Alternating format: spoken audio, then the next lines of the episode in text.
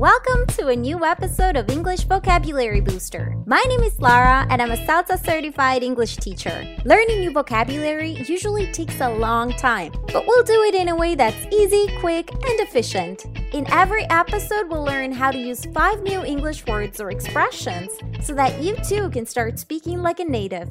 So let's get learning. This week's topic is health. Get ready for the story. My nutrition hasn't always been the best. As a child, my parents would force me to eat with them. When I turned sixteen, I told them I was old enough to decide what to eat and what not to eat, and I stopped eating fruit and vegetables, and I started eating junk food every day. After a few months of poor eating, I started to get headaches. I was in unbearable pain most of the time. I got so bad at one point that I couldn't even go to school anymore. I finally decided to listen to my parents and I went to the doctor. I was immediately diagnosed with vitamin deficiency, and the doctor prescribed me a bunch of supplements to take daily, as well as some, some other medicine to help relieve the pain. Within a few days, I was back on my feet. Thank goodness. And now I make sure I eat lots of fruit and vegetables every day. Maybe it is true that an apple a day keeps the doctor away. Okay, ready to learn a few new words? Let's begin with expression number one, to be in unbearable pain. I was in unbearable pain. If you are in unbearable pain, on a scale from one to ten, how much pain are you experiencing? Oh boy, if you're in unbearable pain, that's probably a nine to a ten. It's as painful as you can get.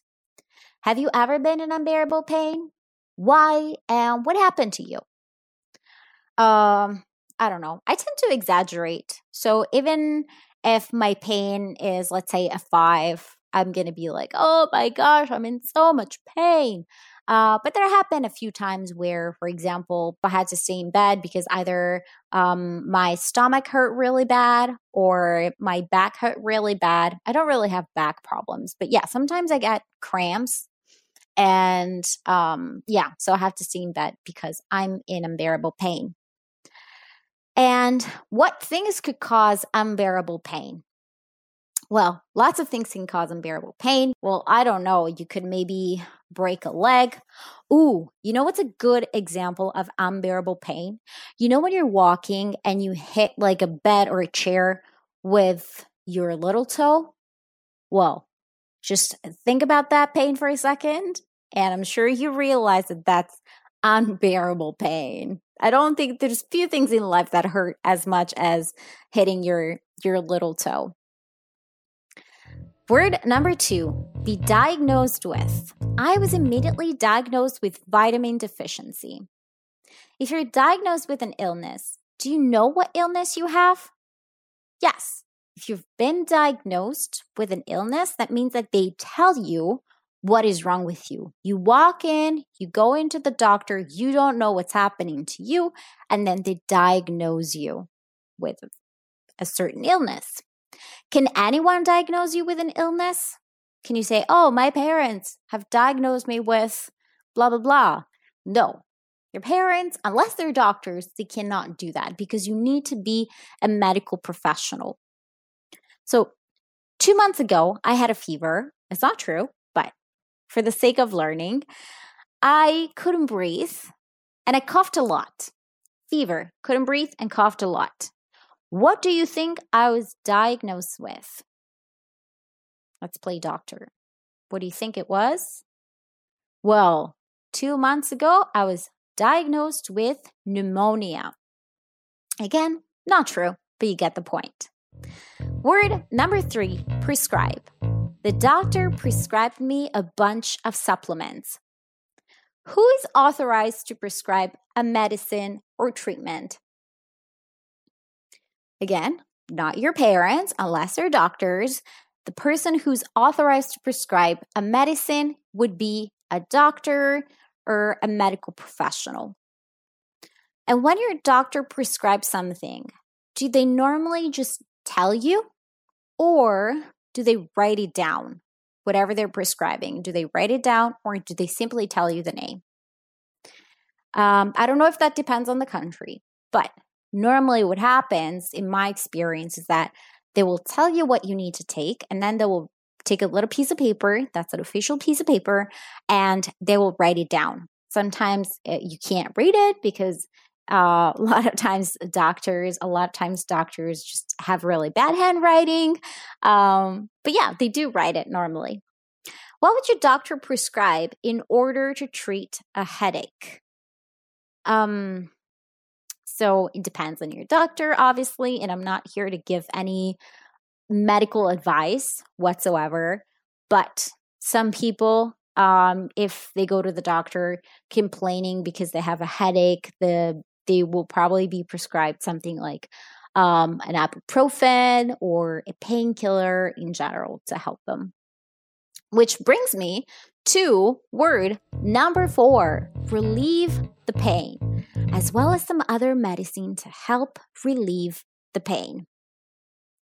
So, if you take something to relieve the pain, does the pain go away completely or partially?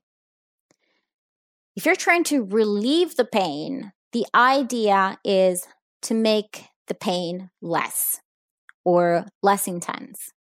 Now, it may go away completely, but to relieve means to make it more tolerable. And if you take something to relieve the pain, will the pain be really bad or will it be tolerable? Again, it will be tolerable once it has been relieved. So if you experience pain, do you normally take something to relieve it or do you wait until you feel better?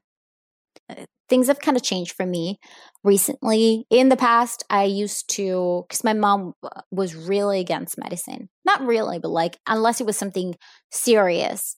Um, She wouldn't want me to take any painkillers. So if I had a headache, I just have to sleep it off or wait, wait, and um, yeah, wait for it to go away. But now, because I don't want to be in pain, um, I sometimes take an ibuprofen if I'm not feeling if I'm not feeling well. It depends. I, if I know that it's something that maybe sleep can cure, you know, sometimes you have a headache because you're tired. And if I have the chance to sleep, then I'm just going to try and sleep. And, you know, I try to avoid it. And last expression, expression number five, to be back on one's feet. Within a few days, I was back on my feet. How do you feel before being back on your feet? Good or sick?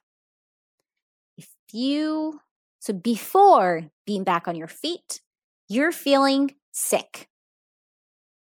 And then after being back on your feet, that's because you feel good. You feel better. If you're back on your feet, are you fully recovered or only partially? Well, if you use the expression to be back on your feet, it's normally because whatever you had is gone. Um, and so you're fully recovered. You may have still like a few symptoms or something like that, but um, you feel good, you're ready to go back to school or ready to go back to work. And if you have a fever, how long does it normally take you to be back on your feet? Uh, we already talked about a cold in a past episode. I think um, for a fever, maybe it takes a little bit longer than a cold. So probably a week before I'm back on my feet. Um, so yeah, I would say a week or so. And that is it for today. And remember, if you want to access the transcript as well as lots of other resources, visit enboo dot com. That is E N B O O O dot com. Have a great day.